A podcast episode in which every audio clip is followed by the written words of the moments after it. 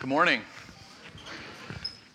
So, there are probably most of us in this room can remember, especially if you were living in Texas uh, a couple years ago, when Hurricane Harvey uh, came in out of the Gulf and devastated huge uh, sections of our state, but most especially communities up and down the coast. There are, there are communities uh, on the coast that have still not fully recovered uh, to this day from the flooding and just the uh, absolute devastation that took place. Here in Austin, if you were living here at that time, we didn't get the worst of it by far, but we did get a lot of wind and a lot of rain and some flooding. And so, if you remember, if you were here then, uh, I did what probably many of you did if you were living here, which is when the wind and rain started picking up, I went and wandered outside of our house, like wander, looking around for all the things that we've left outside that we wouldn't want to get blown away or ruined and trying to bring it in. And as I was uh, uh, getting stuff and putting it away, uh, a car that I had never seen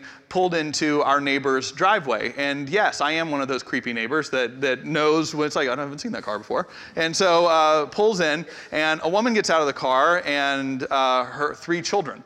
And it's a minivan, it's packed full of stuff. And our next door neighbors, who are, are lovely people, uh, Jeff and Teresa, as soon as the car pulled in, they came out of their house. Now, Jeff, our neighbor, is from Houston. That's where he grew up. And it turned out that the woman who got out of the car was his sister and her three children. They still live in Houston. And they had decided when they saw that the storm was really not seeming like it was changing track and coming onto shore that it was best for them to leave. And so she had packed up her minivan with the things that you would choose to most try to save if you had one carload of stuff, and it did include her three children, and uh, put them into a minivan and drove to Austin to stay with her brother while the storm came in. It had taken them over 14 hours to drive from Houston to Austin. And that's not a fun drive when there's no traffic. But you can imagine 14 hours to get from Houston to Austin, crammed full of stuff and children. And when she was talking about it, her husband had stayed in Houston in their home to try to protect the house in whatever way he could from the storm and whatever's going to happen. So she is tired, her children are tired, uh, exhausted, and worried about her husband. And I think because I was standing there staring, Jeff introduced me. He was like, Why don't you meet our neighbor? This is. Um, and she told me this, and as the rain was picking up for us, I said, Well, I, you know, and I'm in this genuinely. It's like, Well, we're, gosh, we're going to be praying for, for your husband, and as he's there. And she went inside. Uh, the rain starts picking up here in Austin, the, wind's picking up, we're inside, and uh, as the wind's sort of howling and stuff, uh, all of a sudden there's a knock on our front door. So I go and open the front door, and as I open the front door, there is my next door neighbor, Jeff, who is wearing a raincoat with the hood pulled up, soaking wet, and he says, Do you have a chainsaw? there is no good scenario where that conversation is going to go at that point. Like, there's nothing positive that, that, that is about to take place when you start with that. And, uh, and I said, No, I don't, I, don't, I don't have a chainsaw. He's like, Well, hey, why don't you come outside with me? And I'm looking at the rain. I'm like, How about I don't? And he was like, I think you should come outside with me. So I put on my raincoat, pull up the hood, I go outside, the wind and everything's going, and he points, and there's a tree that has fallen. And I don't mean a branch, I mean an entire tree that the wind has blown over that has come out by the roots, and I trace it down, and it is our tree on our property that has fallen over. but it didn't fall on our property, it fell onto Jeff's property. And not only did it fall onto Jeff's property, it covered his driveway so that they couldn't get out of their house. And not only did it cover his driveway, but a good portion of it landed on his sister's minivan. I know. That's what I felt. And so we're sitting there staring at her, and he goes, So do you have a chainsaw? now, I don't say what I'm about to say with any amount of pride, but I'm not a chainsaw kind of guy right? I wish I was. I wish I was the kind of person that people from my neighborhood just would show up going, hey, we need a chainsaw, and you look like the guy that's got like four of them there. I would love to be that person, but in my 45 years of life, it has never once entered my head of going, I think I'll go buy a chainsaw. Like, it, it's never even occurred to me that you would go and do that. So I was like, uh, no, I don't have a chainsaw. And I said, looking at this entire tree I was like, but let me go see what I got inside. Like knowing I had nothing. But I, like, I probably had like a teaspoon. But I go inside, and Beth's going, What happened? And I, I told her, and she goes, We don't have a chainsaw. I'm like, I know, but I got to just see what we have. I'm just trying to think for a second. Just give me some room. And I go out in the garage, and I found this little hacksaw that's about this big. And I came back into the house, and she looked at me, and she goes, It's going to take you three hours to get through a branch. And I was like, But I've got to do something. And she goes, But she goes, Can I just throw something out? On our neighborhood Facebook page, uh, there was a person when the storm was coming in who said, If you have trees go down or any problems and need any help, contact me and I can come and help. I'm like, Listen, we don't do that. No, look at my little, I, we're good. And I said, but the other part is you don't invite someone with a chainsaw to come to your house when you're like, we're totally defenseless and don't have anything. Would you bring your chainsaw and come visit us for a while? So I go outside, wind is going, in the rain, my hood up, and I'm like, on this like little, like this one little branch, and I'm going, and Jeff's shoulders when he saw the hacksaw were like, All of a sudden, after 10 minutes, still in the same branch, like this, this truck pulls up because Beth, in her wisdom, didn't listen to me and contacted the person that said, I can help. And this individual who I've never seen in my life gets out of his truck, pulls out this chainsaw, walks up. I feel very I felt a little fear when he was coming up with the, with the chainsaw and just starts up. He's like, let me help you out. And like just kind of knocks off these branches and he's like, haul these down to the street. All of a sudden, I'm just following orders from this guy with the chainsaw. My kids come outside. They're helping to drag stuff down. He starts cutting through the trunk. We start stacking pieces of this trunk on the street. And, and for like two hours, the chain on his chainsaw broke. I didn't know that that could happen. He was like, the chain broke. I'm like, is that possible? Like, what does that mean? And he's like, well, I got to change it. He pulls out a spare chain from his truck, and I'm just like sitting there going, show me more. Like, this is this is great. Like, how, what else do you do? And and when he finished, and we had it all stacked up on the street, he's soaking wet. We're all full of wood chips. He's I'm soaking wet. The girls are. I said, I I don't know how to thank you. I said, can we pay you? Which is like the only thing I could think of in the moment. And he goes, no, man, I work in the tech industry. I don't need your money.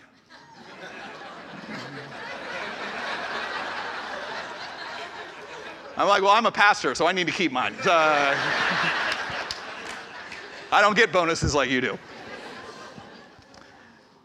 And he looked at his phone, and someone else had contacted him who he didn't know. And he got in his truck and drove away. I don't know his name. I have no idea. That act can be summed up with a lot of wonderful words, but one of the ones that comes to mind most immediately for me is it was a kind thing to do, wouldn't you say? It was an act of kindness in a world that we don't see that very often. Has anyone ever been kind to you in a big way or a small way that made a difference? Kindness can change our lives, can change our world in small ways and in large ways. And kindness is the fifth fruit of the Spirit that Paul writes about in Galatians chapter 5, which is guiding our Gifts of Grace series. And we're going to be talking about how we live that out as God's people this week. So we're going to bring the scripture passage up here. You've probably memorized it by now because we've been on these two verses for a while. But this is what Paul writes Galatians 5. He says, By contrast, the fruit of the Spirit is love, joy, peace, patience, kindness, generosity, faithfulness, gentleness, and self control. There is no law against such things. Friends, this is the word of the Lord. Thanks be to God. Let's pray. Lord, I pray that no matter who we are, how we walk in here, that we would hear your gospel, your good news today, and it would liberate us to live an abundant life. We pray for this in Jesus' name. Amen. So, as we've talked about from the beginning of this series, uh, we're spending one week, so nine weeks, on the nine fruit of the Spirit, spending one Sunday in the following week, both talking about each of the fruit and asking how do we cultivate it in our life. And we've said from the beginning that we don't do this because it's about religious rules. Paul's not looking at us at any point going, you better be loving, you better have peace in your heart, you better be kind, you better be generous. It's not about that. But Paul is saying to us is that if people are coming alive in Jesus, this is the stuff that we're going to see. That if covenant is doing its job, it's not just that there's people doing church activities, but that we are sending people, starting with me, out into Austin who are kinder, who are more generous, who have peace in their heart, who exhibit joy in their lives. Because that's a great life. That's an abundant life. That's what we should want for our children and our grandchildren. That's what we should want for ourselves and each other. Like if you have joy and peace and kindness and generosity and love in your life, that is a great life to live. That's a great day. That's a great year if you have those things. So this is what, what Paul's saying is like, this is what we're going for. So in each week, we've been asking the question first, what do these words mean? How do we define it? In this case, kindness. And secondly, how do we cultivate it? And we're just going to keep following that pattern again today. So, what do we mean when he says kindness? The reason this is important, and we're going to do something here that I actually don't do very often because I don't like it, and it's that to define what he means by kindness, we're going to go back to the original Greek language in which this is written. Pastors do this sometimes, and most of the time I think they do it to show off or in their own minds to justify why they paid tuition to seminary and he, Greek and Hebrew were a part of it. I don't often find that it's actually that essential to what the sermon is about. But in this case, the Greek word is critically important. And the reason we know it's important is because up until this point, with the first four fruits of the Spirit, no matter what translation of the Bible you have, the first four follow the same pattern love, joy, peace, patience. We know those words in Greek, they translate pretty easily to English words. But starting here, if you've ever learned the fruits of the Spirit before and you're like, I don't think those were all the words, this is where they start seeing the, the different translations. So if you've ever sat there and thought, I thought goodness was one of the fruits of the Spirit, this is the word that would have been translated in some translations as goodness. Ours translates it as kindness. And the reason we need to know the Greek is because what it means is, is that there's not an exact uh, equivalent in English for the one word in Greek. And so the translators are trying to come up with what's the best word here. So goodness, maybe kindness. The Greek word that we need to know is Christotes. Two T's. Christotes. I want you to say it after me. Repeat it after me. Christotes. It's a great word. If you're feeling down today, just say that word. It like makes you feel better just to say it. Christotes. And Christotes in English doesn't translate to an exact uh, English word, it's a phrase. It, it's a series of English words to get the real meaning. And it's critical that you hear this today. It's critical you get this. Christotes in English means God in his mercy providing for us. Okay, I want to say that again. You, you, I, it's really critical we get this because this is what Paul means by kindness. God in his mercy providing for us. Christotes. So, kind of goodness, kind of kindness, those are certainly related. God in His mercy providing for us. How has God, in His mercy, provided for you? How has God, in His mercy, provided for us? How has God exhibited kindness to you and to us?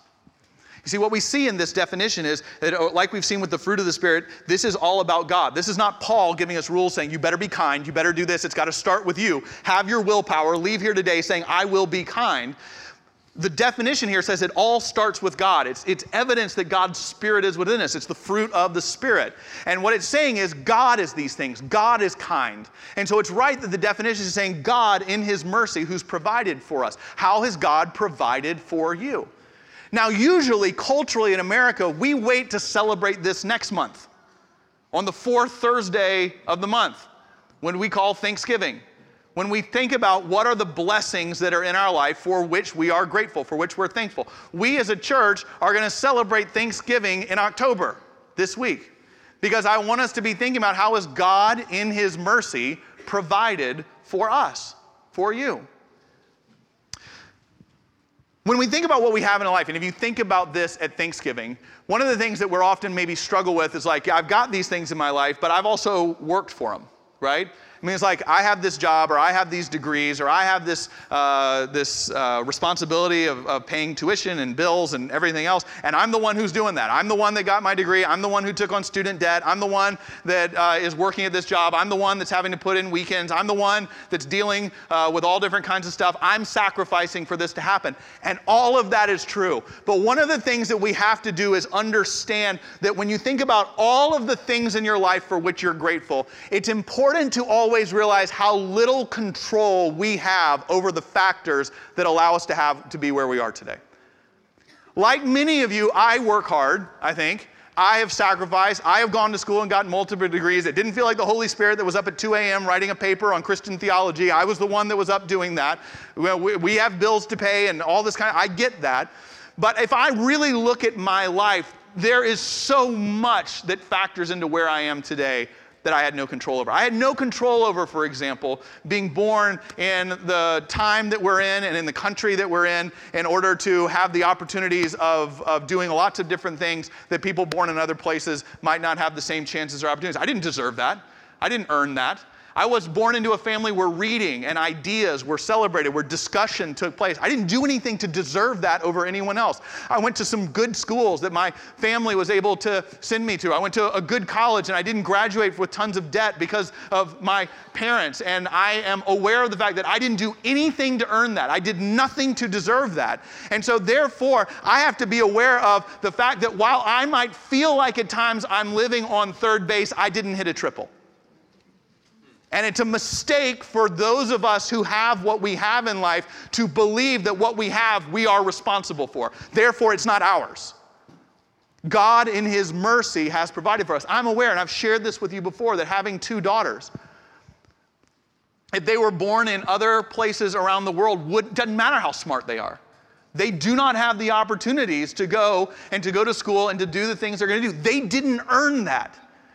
They're not better than anyone else. And that shouldn't make them feel guilty, but hopefully it battles the entitlement that I see around us all the time. Because God has been good to them.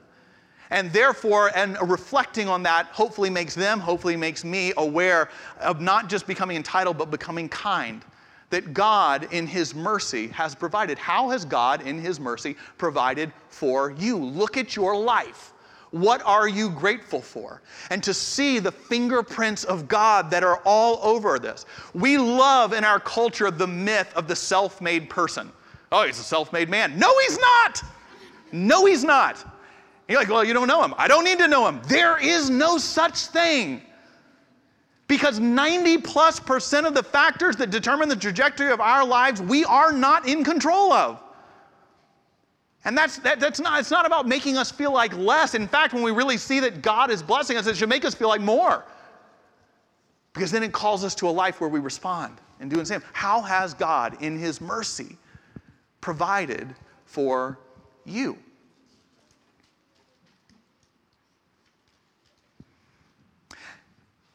This week, I had an interesting opportunity to sit in that. I, I was traveling this week. I went to California for a few days, and uh, it, was, it was busy while I was there. And so when I got back to the airport in San Diego to fly back to Austin, um, uh, the, you know the workstations in, in airports where you plug in and, and um, plug in your computer and your iPad, and I got on my iPad um, to start looking at emails. If I owe you an email, I will get to it. But it was like, it's amazing in a few days, you're like, I don't even know this many people. Like, how is my inbox so full? It just, so I'm doing what everyone's doing. You know, we're at those workstations and, and we're there in this long line of no one speaking or interacting with anyone else, right? You plug your thing in and you're just kind of doing this. And, and people around you are all doing this and, and, and no one's talking at all. And, and then in the workstation across from me, um, this person left. I didn't know who they were. I didn't talk to them, didn't look at them. Like, right? Because I'm doing my thing and I got to get through emails. And they left. And as I'm sitting there typing, all of a sudden, this voice comes up to the, the, the workstation across from me and says,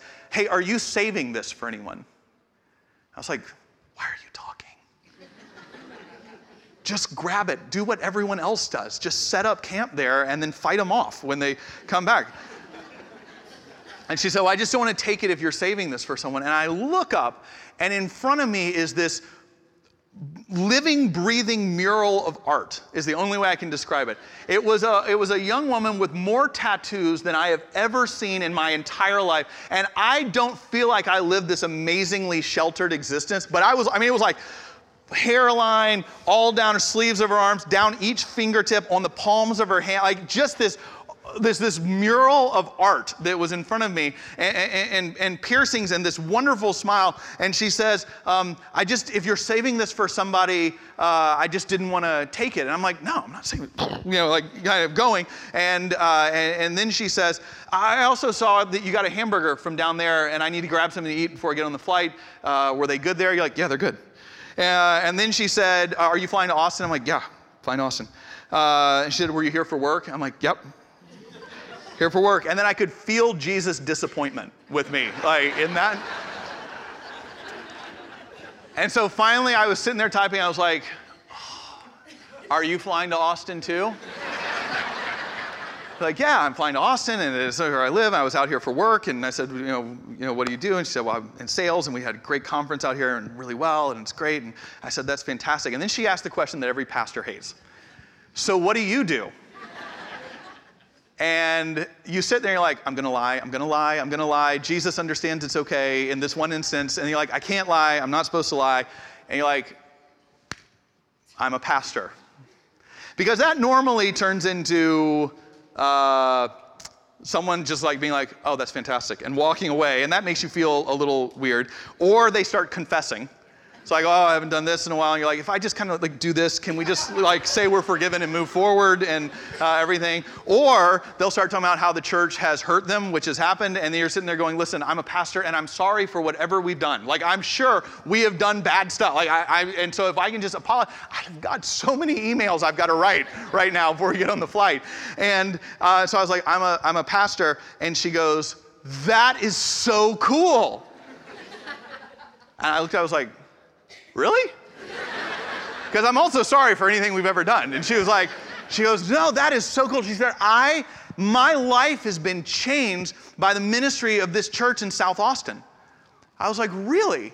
And she said, I said, what do you mean? She said, I struggled with addiction for years. I was addicted to narcotics for years, and I was so angry about some pain that had happened in my life, and I was so angry about how things seemed to work out for everybody else and never for me. And so I just went down this path, and I became alienated from my family, and I was cut off. And all of a sudden, one of my only and last friends in the world, as I struggled with this for years, came and invited me to a recovery group that meets at this church in our neighborhood that's in South Austin. And I went there and said, It's not a ministry of the church, but it's just held there. And they just opened their doors for us and let us come in. And I've been sober for eight years now, and it has changed my life. And I said, that, I said, that's amazing. My family has been impacted by recovery in profound ways. And our church opens its doors too in a different part of the city. And, and, and it reminded me, and I just have to say this, uh, of the importance of those pledge cards in your chairs because pledging is not a financial thing it's a, it's a, it's a spiritual commitment that, with financial implications and the first part is how you want to participate in that.